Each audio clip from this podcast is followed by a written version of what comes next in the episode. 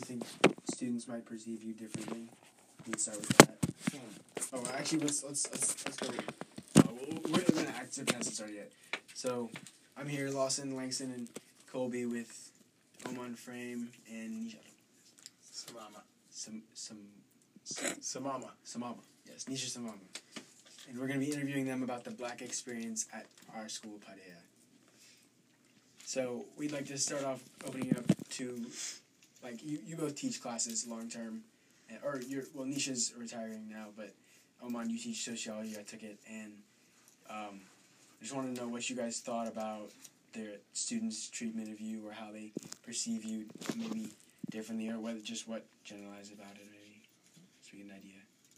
Uh, it's an interesting one. I think that so many people rely on they I want to say racialize the experience of teachers of color, but they think that we, depending on where we fall with our kind of vocal support of certain things or how we present ourselves outwardly, they assume that we are always in a racialized place. But I would venture to say that most black people in America are in a racialized place.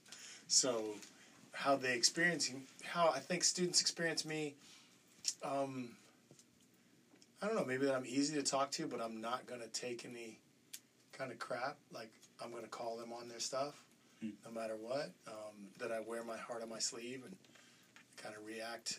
I don't, I try as my best not to bring. Not to not to close off myself. So code switching is hard here Do you, thi- because it's very different. do you think they anticipate you to be like a, a more harsh teacher, maybe sometimes? Uh, Is that, is, that, is that not exactly what you're saying? No, that's not it. I think that they. I think that. I don't know. You know, I would think that they might not see me as a harsher teacher. They might see me as a, someone that knows what I'm talking about in the field I'm talking about. Um, but I wouldn't say that they think I'm a hard, hard, hard or harsh teacher. I think that might be the only personal thing, the personal re- representation I have at school, is that we are so personal that that initial thing that happens, and has happened at other schools, that I'm a disciplinarian, that I'm, you know, harder, that I don't like, that I don't like white kids, like that. Right. That has all been the case at other schools, but it's not. It's not. I don't think that's the case here. Uh, Nisha, what do you think? Do, are you thinking in terms of students overall or students of color? Yeah. Uh, oh, students. Both. Can you talk about overall first? I think that um, Maybe maybe the difference. if- If you see Yeah, the the difference, difference. between Yeah, if I, there I is one. think that there is a kids um, outside of your class, maybe.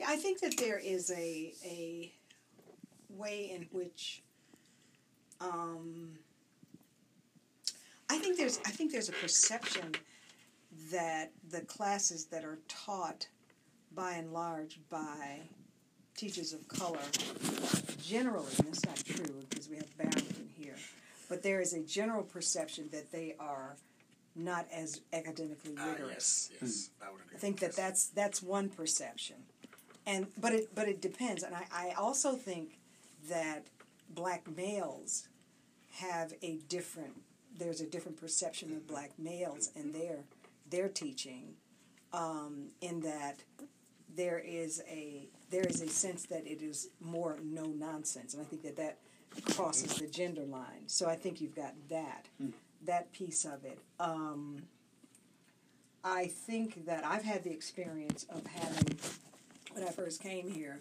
of teaching uh, African American uh, experience class, and I had uh, some adult white people who worked here ask me if there were any uh, white students in my class, and um, and it was a really strange question to ask someone. Sure.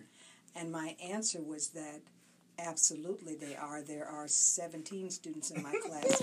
And even if I had all of the black students that were in the junior and senior class, then I would probably not have 17 students in my class. So that was my answer. Hmm. So there are these, I don't think that that may be the prevailing perception now, but that has been a part of it.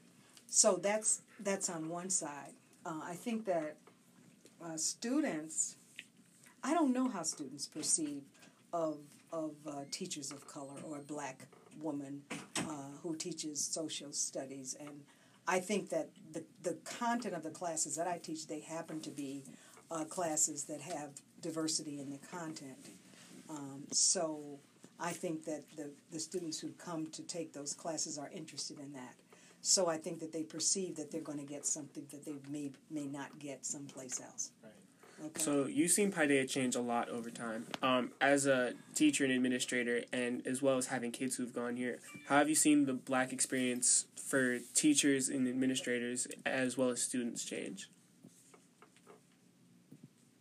Um, well, I think that there are, there. First of all, there are more African American students here, So and there are more students of color here than there were in the past. Still around the same percentage of the student body, but I think that that critical mass uh, of students helps to make the experience of black students and other students of color a bit richer because you have other people to look around and see.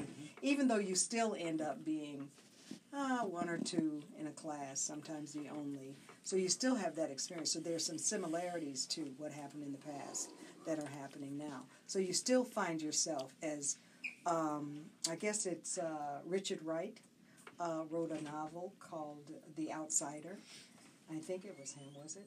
Yes, it was Richard Wright. He wrote a, a novel called The Outsider. So I still think that there's a level of which there is that still piece of being a kind of an outsider for students of Right. color. Um, Yeah, it's when you have that conversation, especially if you're a black teacher and your blackness comes into the curriculum as it does, because that's the world we live. We live in a racialized world that way. or teaching sociology. Well, teaching social is another huge. Yeah, it's like you have you are instantly trying to prepare yourself for the, the potential awkward conversations around race that are going to come up to kids who have never had a black teacher talk about explicitly about race. I think uh, one one point you could uh, mention there was is that like in- sociology, for example, when you it's it's maybe obvious to most of class that you're a black male, but you also like when you teach about transgender or or or sexuality, um, you you want to like you still want to get the point across that it's it's important to show how you identify Mhm. in other ways than just like the physic, Mhm. physical. And also, and, I, and, and that's one of the, one of the things that's interesting is that as the school grows and as the school starts to develop this conversation, we are able to have classes that we have majority students of color, or at least some. Right. I mean, that's a that's a phenomenon, and, and it tr- it goes all the way from high school down to kindergarten. No, I mean, I think the, the other piece is that you know, as a as a community, we are an incredibly tight group of folks. There is so you know there aren't that many faculty of color here. There aren't that many administrators, and this is K through twelve. So it's like there's an in an, an um kind of an informal familial relationship with each other, um, and What do, you, what do you think makes that like? What do you think makes it like different um, from maybe like other, maybe you know, it's not necessarily groups of people, but just people who identify or relate can relate to each other in that. I, th- I think that like, we're all way. yeah. I think the main thing is that we're, there's so few of us. So when that when you have such a small amount of people, you you you you end up kind of when stuff hits the fan, you have folks that catch you, and you know that sense of community is one that we try to emulate, and hopefully it reflects its its way into the kids' reality because of the numbers that are there. Right. You know, it's like the kids. It's the faculty are here primarily for y'all, for kids, for students of color. Everyone else, yes, definitely, but for students of color, we provide kind of a, um, a landing, a landing, a nice, a, a soft place to land, um, instead of sometimes the potential hard places to land. Is that gold? And I think that we understand the sensibilities and the sense and are sensitive to the plight of the students of color in a way that others may not be. And uh, so our experience is one that uh, if someone says, like some random teacher may come up and say, uh, I need, I, I, I, I was wondering if you might be able to talk to so and so, and automatically I'll know that they want, want me to talk to a student of color because they don't feel comfortable enough talking to them about whatever it is. A lot of times, I will send them back to talk So to you use like a gateway. Yeah, but it's but it's an interesting thing because of the comfort level. But you know, we're comfortable dealing with the students of color because we know we understand exactly the obstacles, the experience of what that means for you. So consequently, we can we can do that with ease, and um, at least most of us can. Not always, but most of us can. So, um, but that's an important piece of it. So we so I think that there's also a standard of expectation that we are here also to support. We're here for all of the students, but there is a special support that we provide for black students and other students of color. I have a question. What, what do you um, think about the diversity of black people within, like, uh, we, we talk about that, uh, I think when we reference HBCUs, about that you go to an HBCU, you think you're just going to see, like, the same kind of person, but you end up seeing people from all different kinds of backgrounds. How does that come up at Paideia? Well, I think it's part of the diaspora of, of, of our, our existence. You know, that's part of this place, and I think that we do a really good job of it. And that is bringing in kids from across that diaspora, putting them in a space in which they are fundamentally set up to, to, to understand humanity and, and understand how their blackness is a, is a part of that. Um, so, you know, we don't, we, because we are a school that works things out, um, sometimes I would say we're, we're more adept at putting kids in a room and having them figure it out instead of actually um, existing in separate places. You know, it's like I look at the, the, the, the, the diverse amount of folks that come to Tribe. It's not all the same. So you're asking once you go to a, af- go to let's say you go to HBCs, you after going to Paideia, Right. how does that help or hinder? Or are you saying how does it play? Is that what you're asking? Like, it should- I, I feel like you might see the same same kind of deal of people might might have been a, at private school all their life or come You- just come from different like mixed backgrounds. Right, you're going to see kids at a HBCU, right, that come from everywhere. You're going to see kids nowadays, particularly now. You're going to see kids that come from private schools, just like you. You're going to see kids that come from public schools. You're going to see kids that uh, come from very well off families. You're going to see kids that are struggling to make it.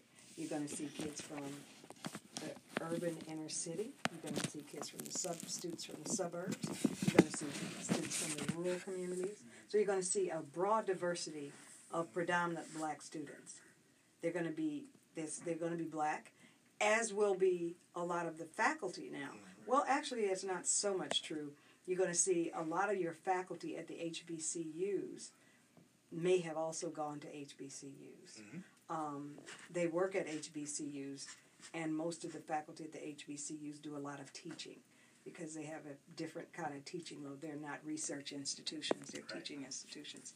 So your your your professors are going to have a much heavier load. I know I taught at um, HBCUs before, and uh, and I've taught at predominantly white institutions as well. So your your class load, your workload is much more. I taught four classes at Clark. You know, I taught less classes when I was at the University of Cincinnati. So it's a whole different ballgame in terms of your teaching load um, at the schools, and you get to know the students. I think a lot in a way that you would. Not Howard, it's bigger. The bigger schools like Hampton, it's bigger. Howard's really big. Yes. Uh, Spelman and Morehouse and all those other schools are, uh, are much smaller. Right. Um, and you, they get to know their students. How does how does being black affect your experience at Paideia? There's not a lot of us here. Yeah, Got kind of loud. scream him. There's not a lot of us here. Um, we don't get a. Hold on, wait a minute, hold up. We uh, We don't get, you know, we don't get much. You know, we feel like we're teachers not are allowed to do much. Yeah. That's all. What'd you say?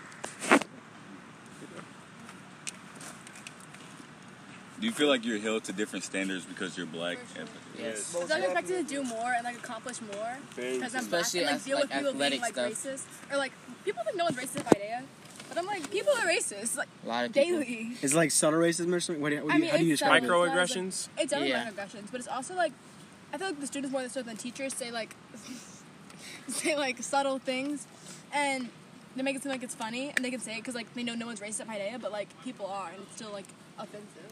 Could you describe that a little more? Like maybe without saying names, give me like an incident of that. I've heard white people say the N word and like around their black friends, and their black friends are like, "Oh, okay, it's whatever." like, 'cause they don't want to Yeah. check them and be like, And "That's don't shrug it racist." off, and they But like, We had a whole that talk annoys about me. this Like, you last cannot year. say that. Yeah. Um, there was some kids in, in well now the ninth grade they would be saying the N word and the teachers would well not the teachers but the I don't know, the teachers were you know they were trying to fix it all and we would say the names and they just didn't do it Yeah. and they they, they would talk to the kid about it and the kid would still just keep on doing it. Well, Oh. actually it was both of them. And we when we have conversations about race in class, I feel like I have to defend my race like all by myself, Yeah. and no one's ever like listens to me, and they're all like, "Oh, okay, well, like there's another black girl saying something about race, moving on." But I'm like, And I like, also that's talk about like when the just the word like just talking about black people in general when we come up like in history class, the teachers look towards the black people a lot. Yeah, oh my mm-hmm. god, all and the they, time. they ask them on questions like, "How do you feel about slavery?" or something. I'm just like, So uh, Bad? like, what do you mean? I So- said, I'm the yeah. expert on everything black and like the situation. yeah, big hmm. facts, big facts. do you feel misunderstood, like in, in, in certain ways, like maybe some of the words you say or phrases you use, kind of kind of thing, just things you do or used to? Yeah. I mean, I feel like either I'm too black or not black enough. Hmm. So I mean, I don't know. It's just. So is it is there any way to like, is there any way for it to be easy or like good to be black at Paideia? I mean, I, I love being black. It's How not does gonna that- change. So yeah. like, it's still good at Paideia, but I feel like I want We're not room as to- comfortable as we, Yeah. we should be. Yeah. Hmm. But everybody at this school should be able to cooperate with each other on equal terms and everything. And you know now, it's just the white it's, the white people. We don't get much. We're not we're not allowed to do much at this school as the white people, obviously. But like in projects, they don't, they don't let me do shit. Dang. Is that on video? I, yeah. no, it's okay. I actually, actually, actually like I like that you said that because I feel like sometimes the teacher hold teachers hold me to a lower standard. Like I'm in I'm in music and like that's a, that's kind of a weird setting. Like Yeah. Amari would know being in orchestra. They're, they're not there aren't a lot of black people in there. Yeah. Black people I mean, just colored people. There's Period. no black people that, that play the harp. Um, so you, you kind of have to you gotta like you feel like you gotta step up your game sometimes, um, to be what they ex- to be more than what they expect. So how direct uh, are like the differences that the te- like how the teachers like treat you or how they like view you? Like how direct is it to like you and how like different do you feel it is from the white students? Oh, um, they try to be subtle, but they're not really subtle about it like at all. like what I said earlier about how if there's a question about black people, they'll ask the black people Mm. directly, or they'll probably give like the black kid more extra credit, or not not the black kid, the the the white kid I'll say the white kid more extra credit than the other minorities or just like a black person. I feel like they have less patience also with you Yeah, compared some of the white kids. you mess up one time and you don't get no more chance. Do you feel overlooked or do you feel uh, quote unquote invisible at Paideia? And if and if so, how? Yeah. Um like there's just times where the teachers will like they'll see us probably doing equal amount of work as the as the other kid next to us and they'll just say like good job Billy, good job Johnny or some sh- like that, you know. And I'm doing the same work as him, but I'm not getting my credit, you know. That's just that's that's invisibility to me. So a lot of times people cite being called the wrong name as Oh. part of their invisibility. I've been through that. I know Lawson's been through that. We've been called each other's names. I've gotten Lawson's homework. I've gotten Lawson's test before. Dang. So we all kind of know what that's like. Can y'all talk about that a little bit? oh yeah. It, Um, it doesn't have to just be how you might blend in too much, but also how you, how you think like people for, teachers force you to stand out when it's maybe not necessary. You, you can cover either one. Well, with the name calling and stuff, see, I'm brown skin, caramel, you know what I'm saying? And you know who Jay Johnson is light skin. Our, one of our teachers called me Jay. I look nothing like Jay. I wear glasses. I wear glasses and all, and I still got called Jay. I don't look nothing like, and I'm shorter than him, so that's one thing. And I've also other white kids have done that too. Hey Jay, no, it's Joe. That's, you know, like that's not it. That's happened to me a lot. Um, you know, I've been called Jeffrey. You know, I'm also like, you know, I'm, I'm a lot darker than Jeffrey. Jeffrey's extremely light skinned. Not extreme. Keep talking, keep talking. I've been called Langston on multiple occasions by parents, teachers, and other students. So how does that make you feel? when I mean, it makes it, it, it, it, it kind of like takes away my identity. Like, you know, Mm. like they, they don't care enough to actually like, you know, know my name. Like, you know. we had a wonderful time talking with the people of Paideia. They were very open and had a lot to say about this topic. We feel like this is a topic that people experience but don't always speak up about. And we hope that our podcast gave a few of the faculty and students a chance. Yeah, I agree with that. I think this is an issue that's not only a Paideia issue, but exists are in schools all around America uh, with black students. So I think talking about this in our podcast today really, really, you know, put that in people's minds. Yeah, as an overall issue, it's very important to speak upon this this topic, and I- I'm just very grateful for the for all the uh, interviewees uh, and how like open they were about their responses. All right, well, great. Well, thank you for listening to our podcast, and I hope you learned something today.